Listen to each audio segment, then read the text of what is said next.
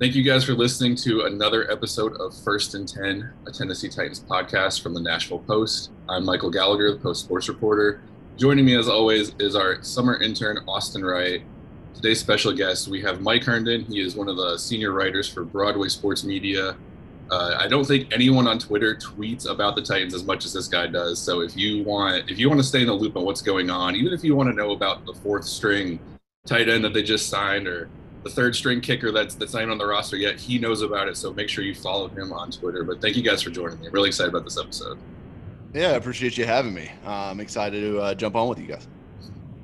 So the Titans, they they started training camp officially. The first official practice was yesterday. They started on Tuesday, kind of getting to see glimpses of some of the players. Obviously, not all the veterans are there practicing. And don't really expect them to. Uh, but there's been there's been a lot of turnover, especially on the defense. And that's kind of what I want to focus on today. There, there seems to be an overwhelming sense that the Titans this year are going to go as far as the defense will carry them. The offense, you can make the argument, got a little bit better than last year. Obviously, the switch from Arthur Smith to Todd Downing is, is something to keep an eye on, but the defense is really kind of what I think a lot of people are focusing focusing on to how successful this team can be. So I kind of wanted to get your guys get your guys' opinion on this here. You'd think there's only one way to go but up after finishing with the twenty-eighth overall defense last year. And I've seen a few people say, don't really hold it against Shane Bowen because technically, while he was the unofficial defensive coordinator, he still wasn't able to fill that role the way he was because he was more focused on being the full-time inside linebackers coach. This year now, doesn't have to worry about that. He is fully, solely in charge of the defense. So my question to you guys is, how much do we believe that Shane Bowen's attention was kind of torn between defensive coordinator and linebackers coach, and what are some reasonable expectations from him this year in the full-time role? Mike, we'll start with you, and then Austin, you can jump in. Yeah, I mean, I, I would say for me, I definitely think that there was some general confusion, I think, on the defense last year between you had Mike Vrabel, who by his own, you know, admission was running the defensive meetings. And then when he couldn't be there, you know, if he had other meetings he had to be in, Bowen would step up this meeting. So I think having kind of a split voice in that room can lead to some confusion about, you know, who's, you know, even even if Bowen and Vrabel are very tightly tied together and communicating every day and trying their best to kind of be one voice, two, there's still two different voices. And, and so I think there's certainly some confusion there. I, I think this year it's much clearer, um, although the, the addition of Jim Schwartz does throw a little bit of a, a wrinkle in there, but I think Vrabel's done a pretty good job of making it clear so far that this is Shane Bowen's defense. Schwartz is here to help, but he is not the defensive coordinator. It is Shane Bowen's defense. So I think the lines of communication being clearer this year could help them. Um, and, you know, Bowen, for, for what it's worth, you know, anytime you're new at a job, you know, this is his first time play call, making, you know, play calls at any level. Um, and, and your first time at a job, probably not your best, uh, you know, your, your best year At, at a job uh, is not usually your first one. So I think giving him room to grow, giving him an opportunity to really have the full reins of the defense this year uh, could make a difference. And, you know, all you got to do is look back at Jim Schwartz as an example, really took over very young uh, defensive coordinator for the Titans back in two thousand one. They were coming off the year where they were, you know, arguably the best defense in the league, uh, right there with the Ravens one and two there. And they fell all the way down to, uh, you know, I think twenty-fifth uh, in overall defense in two thousand one, uh, Schwartz's first year. A lot of people were calling for his head then. Uh, his second year, they jumped from twenty-fifth to eleventh uh, in, in scoring defense. So I think that's what you hope to see from a Shane Bowen, and the fact that he's got Schwartz kind of in the building to kind of help him and, and maybe shepherd some of that growth helps that belief. Yeah, and I would add to that that, again, with all the reshuffling that they had to do last year on the defensive front for the coordinator, I think that Shane Bowen does deserve a little bit of slack just for the fact that he did have to deal with that. Um, but I do think that going into his first year in a coordinator role, I don't think there needs to be too high of expectations because of that. I do think he has good pieces to work with, with Danico Autry, Jeff, uh, and all those guys in the defense. Janoris Jenkins, like all those guys. I think that he has great pieces to work with, but it is still going to be something of a work in progress just for the fact that he, like you said, Mike, he hasn't done this before in this type of role. I, I do think that it's going to take a little bit of time just as the season progresses. And I do think it's going to be a rough start, but probably better as the season goes on. So I do think that there will be uh, some room for him to grow and be able to find his footing as a defensive coordinator th- at, throughout the season. And I, I think the Jim Schwartz point that you made, Mike, is is great, because it provides provides him a, a mentor, so to speak, and someone who Jim Schwartz can put his arm around and be like, hey, look, I've been there. My first year wasn't so great either. This is what I did that helped me. Here's what some other other coaches have told me and helped me. And I think it's I think it's something, obviously, there's there's fans that want Jim Schwartz to just be the defensive coordinator. That's not going to happen. He is he's an assistant in that advisory role. But I do think it's it's an important addition that they made to the staff, almost as much as maybe adding some of the, the players that they had, because he's going to help just be a sounding board for Shane Bowen. And I, I think with as bad as the defense defense was last year, having two different voices kind of leading leading that group, it was it was I don't want to say you give him a pass, but you kind of understand the situation a little bit more. I mean, everyone want to talk about the worst third down defense in N F L history, one of the worst red zone defenses. I mean, we get it. They were bad. But also, I think something John Robinson kind of, he hasn't come right out and directly said this, but in his media availability he's had with us before the draft, when the when the offseason started, I almost kind of got the sense that that John Robinson believes that the defensive struggles were more personnel-based than they were coaching. And we saw that with the turnover. I mean, so many players. You're looking at six starters from last year gone, with Jack Crawford, Daquan Jones, Clowney, Vaccaro, Butler. Jonathan Joseph midway through the season was gone. Adoree Jackson's gone. Desmond King, Will Compton. So many people that had large roles on this team are gone. Do we think that with all the players that they've signed, you know, Danico Autry, Bud Dupree, Janoris Jenkins, even drafting Caleb Farley, Elijah Molden, Rashad Weaver, do we feel like John Robinson has given Shane Bowen the pieces to be successful, if not this year, at least be successful long-term with, with some of the guys he's brought in? I think, I think he's made a step in the right direction. It, you know, obviously – you don't know until these guys get on the field, and, and Dupree and Farley specifically, you know, still dealing with the injuries. We'll see when they get out there for training camp and, and all that stuff. But I do think if you're looking at side by side what they started the year with last year, because you got to kind of str- scratch Adoree Jackson from what that starting lineup looked like last year. And you really got to scratch Christian Fulton, because he barely got a training camp, and then he was Uh, out with COVID, and then he came back, and then he had the knee injury, and he was just kind of in and out so much that, you know, he barely got an install um, on the defense. So if you look at what they were running out there, a lot of Jonathan Joseph, a lot of Ty Smith, uh, a lot of Chris Jackson as a seventh round rookie coming in. And again, I've made this point before, but n- no rookie minicamp, no O T As, no minicamp.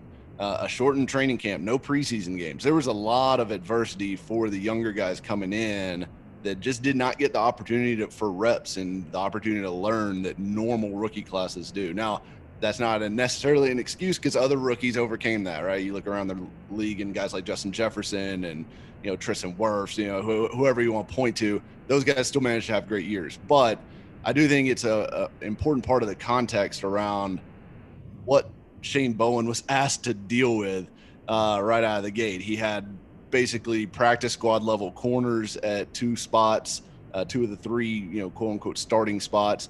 And then at edge rusher, Clowney came in, was, you know, kind of clearly gassed at the end of games early, and then was hurt and lost for the rest of the season. And, you know, by the end of the year, you've got, uh, you know, Brooks Reed and, um, you know, Wyatt Ray and guys that were not even on N F L rosters for most of the season playing important snaps in the playoffs for you at, at an edge rush spot. So I, I think he's certainly part of the equation last year was the personnel. And I think the moves that, like you said, John Robinson's moves certainly indicate that, yes, they agree uh, that it was a largely personnel, but um, they brought in a ton of guys. I'm I'm high on Janoris Jenkins, Jackrabbit. I think he's going to be a good player for them. I think he replaces Malcolm Butler at, at least, you know, even uh, talent level wise, and maybe even a little bit better. Um, the the question I've really got is those other corners, though. Hey, what what is Christian Fulton? What is Caleb Farley? Is he able to get healthy? What is Elijah Molden? You know, can they get something out of Chris Jackson or Breon Borders in, in their second year here? Um, Those guys, there's so many question marks at that position group. And I think that's kind of almost the spot where you go and you look, and I know the pass rush was so bad last year and everything like that, but that pass rush and the coverage kind of goes hand in hand. And if those corners are not good, I don't know how big of an impact Bud Dupree is going to be, be able to make, or Danico Autry, or even, you know, Tier Tart if he does emerge. It's kind of an extra piece in that defensive line rotation. So, um, yeah, I think that's kind of where the big questions are. And and I I, I think they're, they've got a lot of talent on the roster, but we got to see how it all comes together and fits. Yeah, I agree. I think it is a little bit more of a personnel issue, just the fact that, like they, like you said, that there were a lot of changes last year with a lot of movement in the defense from just being trades or just getting rid of players, and especially the additions in the draft as well. I do think that Christian Fulton will be a very important piece for the defense, and his growth will be uh, very helpful for that secondary out there. And if he doesn't do well, I'm not sure the rest of the secondary in general will be able to succeed. And I do think that Janoris Jenkins was a great addition, and he'll be a good, gritty player for the Titans and can add very valuable uh, plays for the defense and be able to stop those receivers. But I do think that, it, like you said, Mike, it does start up front uh, with all the defensive line. I do think that, like, Danico Autry and all of them, they all need to be able to come together and find a way to have good chemistry. And they already are doing that. And they've been quoted as saying that we're starting over. Basically, we're all trying to get together on the same page and try and work together as a group rather than just like individual efforts. And so I think because of that, just their work, at, even off the field as well, that's going to be able to help them as well throughout the season. And I do think that they will be able to be better than they were last year. And that kind of kind of segues into the next topic I want to talk about. To your, to your point, Mike, the, the pass rush and the secondary do kind of go hand in hand. A lot of a lot of people maybe not understand how they kind of work together, but you could tell just from looking at Ke- Kevin Byard's season last year, you could tell how much he was being asked to do that the Titans could not get to the quarterback because he wasn't dropping into coverage as much as he was. His pass breakups and his interception rate is down from what he traditionally has been, and that's because he was asked to kind of play a different role. He was he was kind of moving up into kind of like the linebacker territory a little bit more than he normally has, and that's that's I think that's an under underrated kind of thing that you see when defenses are bad, is how if one position group is really bad, how the other try to to compensate and mask it. So my next question that I want to talk about, because I think it is one of the more intriguing topics of, of the entire team as we get ready to start the season, is which position group is under more pressure, the pass rush or the secondary? Because they both weren't great last year. The secondary, they, they were tied for third in interceptions, and they were tied for second in passes defense. That, that those are numbers you hope translate into this season. But twenty-ninth in pass yards allowed, thirty-first in touchdown passes, twenty-second completion percentage, twenty-ninth in, in total receptions allowed. It, overall, their body of work wasn't great. You look at the pass rush, obviously we know that they had very little sacks. They were tied for thirtieth in quarterback pressures, twenty-ninth in hits, Uh, twenty-eighth in Q B hurries, twenty-second in Q B knockdowns. They just were not good at getting to the quarterback. Obviously, we like we just said, they, they both kind of have to work hand in hand. But what do you? I'm interested in your guys' opinion. Which position group do you think is under more pressure to perform this year? I, I've got to go with the the pass rush for me to to be under more pressure. I, I have more questions, I guess, about the cornerback group because um, I do think Bud Dupree, we know what he is as a player. Now coming off the injury, you know, we'll see if that changes anything. We know what Harold Landry is as a player at this point. Um, and then the guys on the inside too, I don't think they should be left out of the conversation. Jeffrey Simmons, Danico Autry, those guys, all, all four of them have got to come up and, and start making plays. And I think Landry and Simmons did make some plays uh, last season. Now, it, Simmons was better early than I think he was late. And I, I wonder, you know, I speculate, this is just speculation, but the COVID uh deal with him, we know that he got COVID midseason. I do, and we've heard Myles Garrett talk about, you know, the effect that it had on him. It affects everyone differently, but we know that. But I wonder if Simmons didn't have more adverse effects from that than he might have let on, um because simply because his level of play and disruption dropped off pretty significantly after he came back from the COVID list. Now I, I mean, that Vikings game, if you remember back to early last season, he was an absolute unblockable monster in the middle of that defense. And in that uh, that final drive when the Vikings were trying to put together a quick drive to come back and answer the Titans' go-ahead uh, field goal, it, Simmons almost single-handedly single-handedly destroyed that drive. Um, and we didn't really see that level of domination from him again towards until very late in the season. So I'm interested to see what he looks like, but I think those guys are under a lot of pressure. You can't have nineteen sacks again. You just can't. And, and while the secondary was a big problem last year, the pass rush also missed opportunities. There, there's countless missed sacks where they just whiffed on the quarterback in the backfield. That that can't continue to happen. Um, and I think probably the biggest offender of that is now uh, a Cleveland Brown. Uh, but you've still got to, when you get home, you've got to finish. And I think that group is under a lot of pressure. And Bud Dupree specifically paid eighty-two and a half million dollars to come in and be the guy in this pass rush. So he's got a lot of uh, weight on his shoulders by himself just to come in and produce right away. Yeah, I think it's going to have to be the pass rush that's going to have more pressure this uh, offseason and going into the season.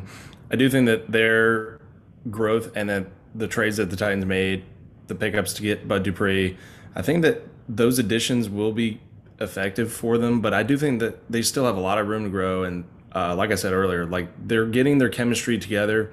They're finding a way to work together more. But I do think that they're going to have a lot more pressure on them because last year they – were ranked in towards the bottom of the league in defense for or for the defensive line, excuse me. And even for this season, they're ranked twenty-third according to Pro Football Focus. And so, I mean, that needs to get up for them to have a very successful season because obviously the offense is loaded. They're going to be good, but can the defense be good? But and with that, I think that it starts up front with Danico Autry and Bud Dupree, as well as Jeffrey Simmons, of course. With those guys, they're going to be the main guys for them to have a successful season. And I think that if they can work together very well, then the whole defense as a whole can get a better uh, season going. But I, I don't know if, if that Bud Dupree will be the greatest addition that they have, but I do think that he'll be effective and be able to still play at a high level. But overall for the defense, I think that they're still going to have a lot more to work on overall in this offseason. Yeah, I tend to agree with both of you. I think the, the pass rush is definitely kind of under the microscope a little bit more just because it was such – it was a more noticeable flaw last year. The secondary had their struggles, but for the most part, you didn't really notice it too much because the pass rush was just so bad. But I'm going to play devil's advocate for the reason you mentioned, Mike. I, I have a lot of questions about the secondary. We know it's going to be Hooker and Byard as your as your safeties, but outside of Janoris Jenkins as your presumed number one, you don't really know what's going to happen. We, we think Christian Fulton's going to be a number two, but is he really ready for that? He played in six games last year. He looked good. He had an interception, I think, in his, his first game. But outside of that, we, we didn't really get to see a lot of him because of the injuries, the, the stints on the COVID list. He's very much a question mark. Caleb Farley, same thing. Talent-wise, yes, he should be your number one cornerback within two or three years. Obviously, if he was healthy, he would have been a top a top ten pick this year, but he falls to you because of that injury concern.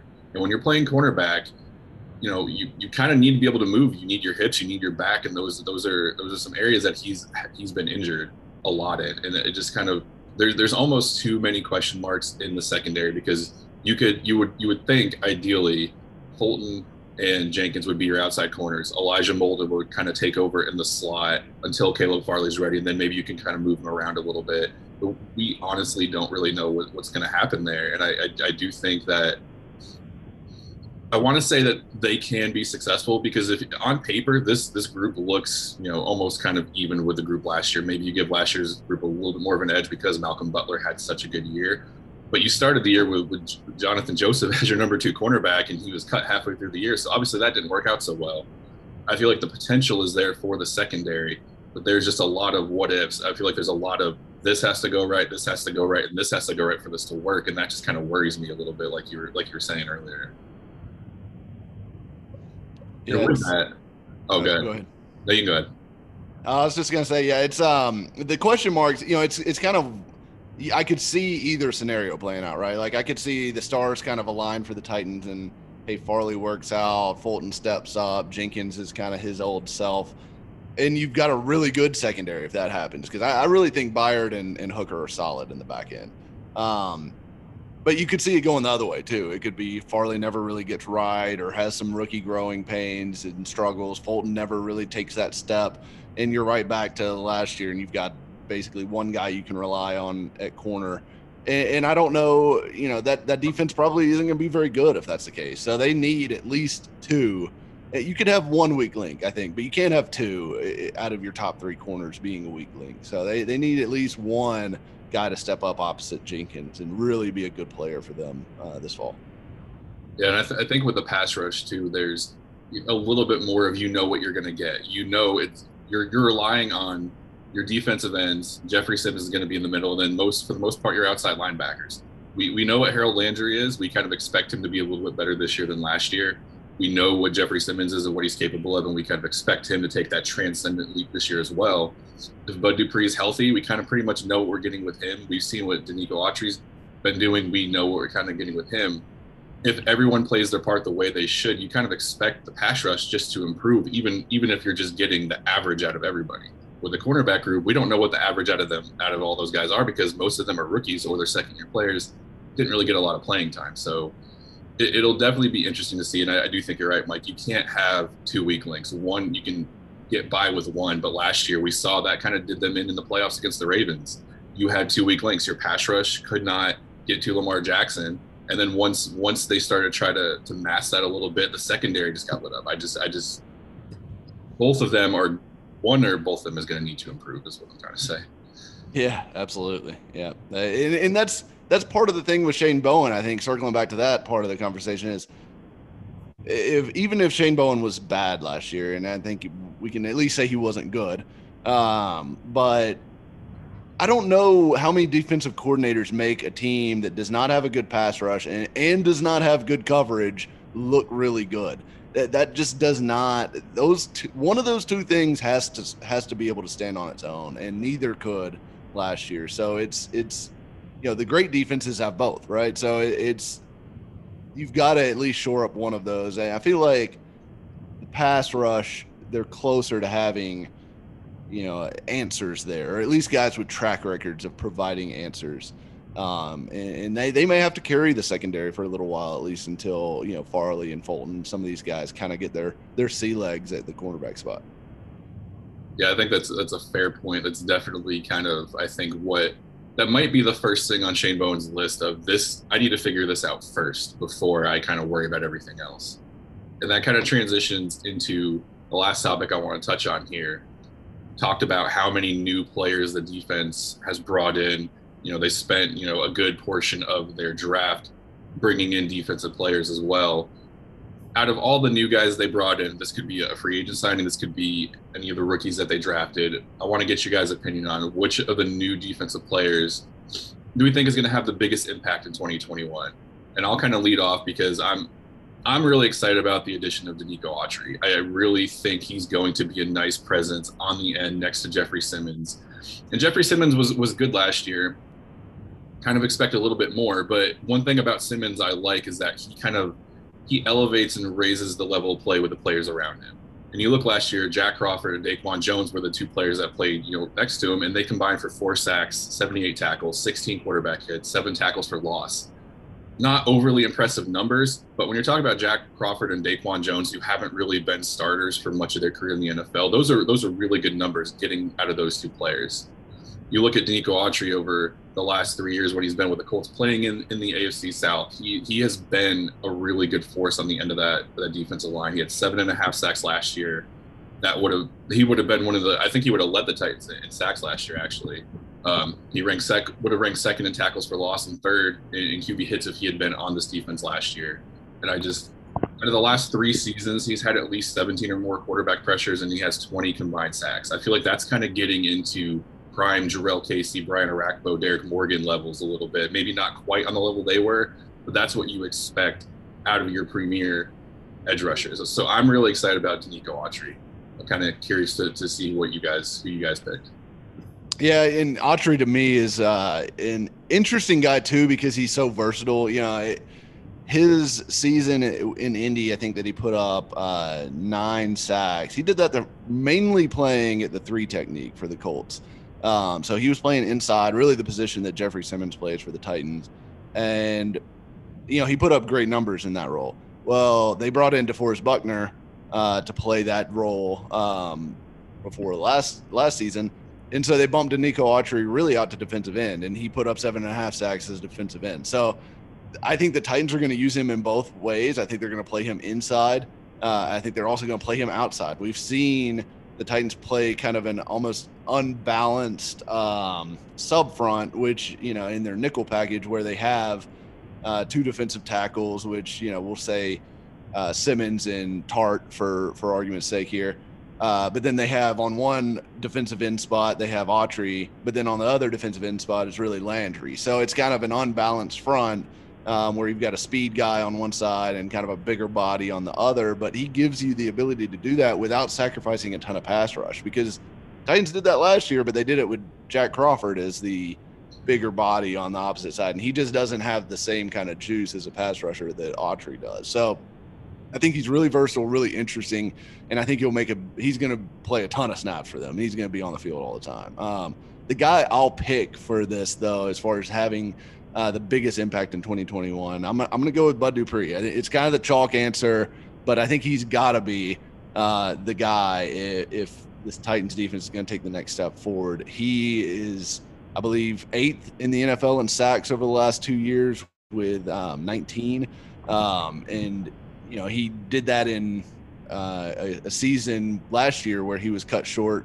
um, by five games because of the A C L injury. So, you know, on a per game pace, he is up there top five, top six in the league in bringing the quarterback down. And obviously that's something that the Titans have really, really struggled with uh, recently. And, and really, even going back to the days when Arakpo and Morgan were playing really well, I think that's the last time this pass rush really had Uh, some teeth to it. So Bud Dupree getting back to his form, getting close to, I, I'm not going to say he has to have ten sacks, but if he can get, he, he needs eight, right? He needs to do what he did last year at least.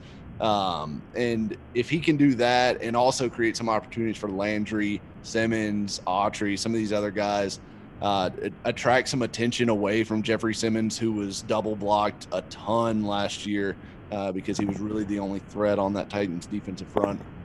I think he has a potentially, uh, you know, seismic uh, shift ability to his game where he could make a huge difference uh, in this Titans front if he can come out and click like he did in Pittsburgh the last couple of years. Yeah, and for me, I, I thought about choosing Bud Dupree, but I also was thinking, you know, Janoris Jenkins, I think his impact could be huge for the Titans. And the season that he had last year with the Saints was really good. I mean, he had forty-four solo tackles. He assisted on eleven of uh, more tackles, and he had fifty-five total, making that for the whole year, and with three interceptions to boot. I think that his addition will be really helpful for the Titans, and just his overall play style is something that I think will fit in exactly right for – Uh, Bowen's defense, and I do think that his impact will go beyond just his at his position and be able to help the defense overall, and he can also be a great mentor for the rest of those young guys that the Titans have drafted this year as well. And I think that because of that, he will be a very key player to watch throughout throughout this whole season, and I think that he will be able to be a very have a very impactful season for the Titans defense as well. Yeah, I think the thing with, with Jenkins is everyone wants to talk about, you know, he's thirty-two.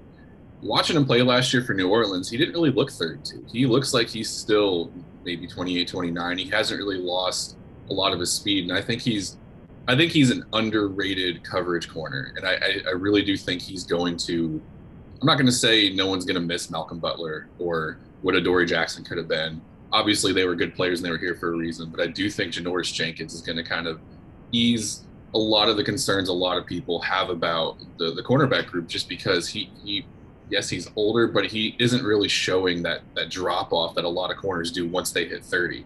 Malcolm Butler had a really good, good year last year.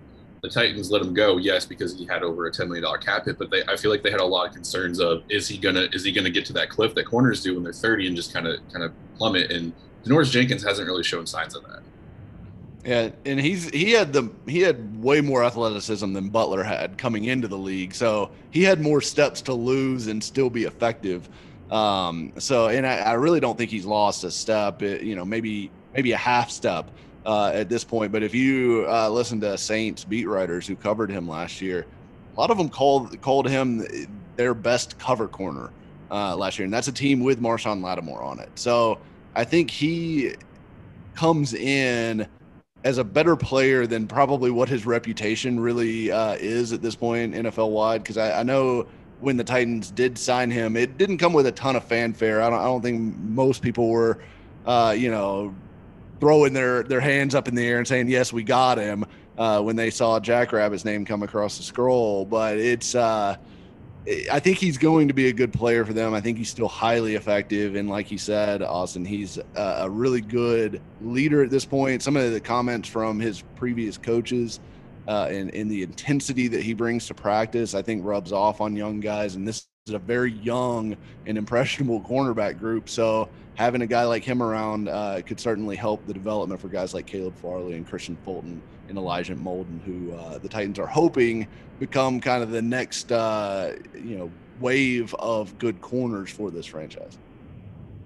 Yeah, the way I look at it is I don't, I don't feel like you're going to show up on a Zoom and demand reporters call you Jackrabbit if you don't think you can continue to be a wrecking ball in the in the backfield at age thirty-two. So I, that was a good sign. I, I'm, I'm not comfortable calling a grown man Jackrabbit, but if, if he want, if he feels he's earned that, then I don't think he's going to demand that unless he knows that he can continue to play at the high level he's played for the last decade. So it's taken some getting used to for sure, and and I feel like I need to start writing it like in in my writing uh, on the site, because I don't want to, you know, get out there and, and find out Jackrabbit's been reading, you know, Broadway Sports and, and come after me for calling him Janoris, because uh, you know, he very clearly is dictating, you know, Rabbit or Jackrabbit. So I'm, I'm gonna have to stick to that.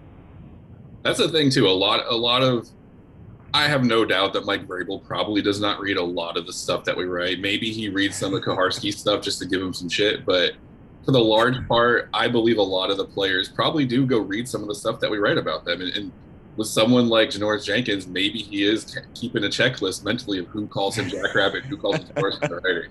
I'm guilty of calling him Janoris, so maybe I'm on his list. I, I probably am right there with you, so uh, we'll we'll have to uh, we'll have to hold each other accountable to changing moving forward here. Definitely think so. I have I've yet to have a, an in-person interaction with Janoris Jackrabbit Jenkins, so we'll, we'll we'll see how that goes. That'll that'll kind of wrap it up for us. Great stuff again today, guys. Uh, you can follow Mike on Twitter at Mike Miracles, right? That's right. Yep. Uh, I'm on there uh, probably too much. Yeah.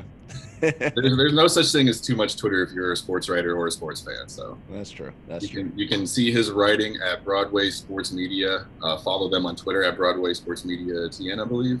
John yeah, Glennon, Broadway, a lot Broadway of T N. There you go, Broadway T N. John Glennon, uh, Trajan Watkins, a lot of really good writers on there on, on the Titans beat. So if if you don't subscribe, it's what five bucks a month, I think. Yeah, yeah, we're always running specials, so you can get it get it close to five bucks a month, and we do yeah. have a, a promotion with the uh, Heimerdinger Foundation, so that a portion of every subscription does go to uh, their their uh, cancer support uh, organization.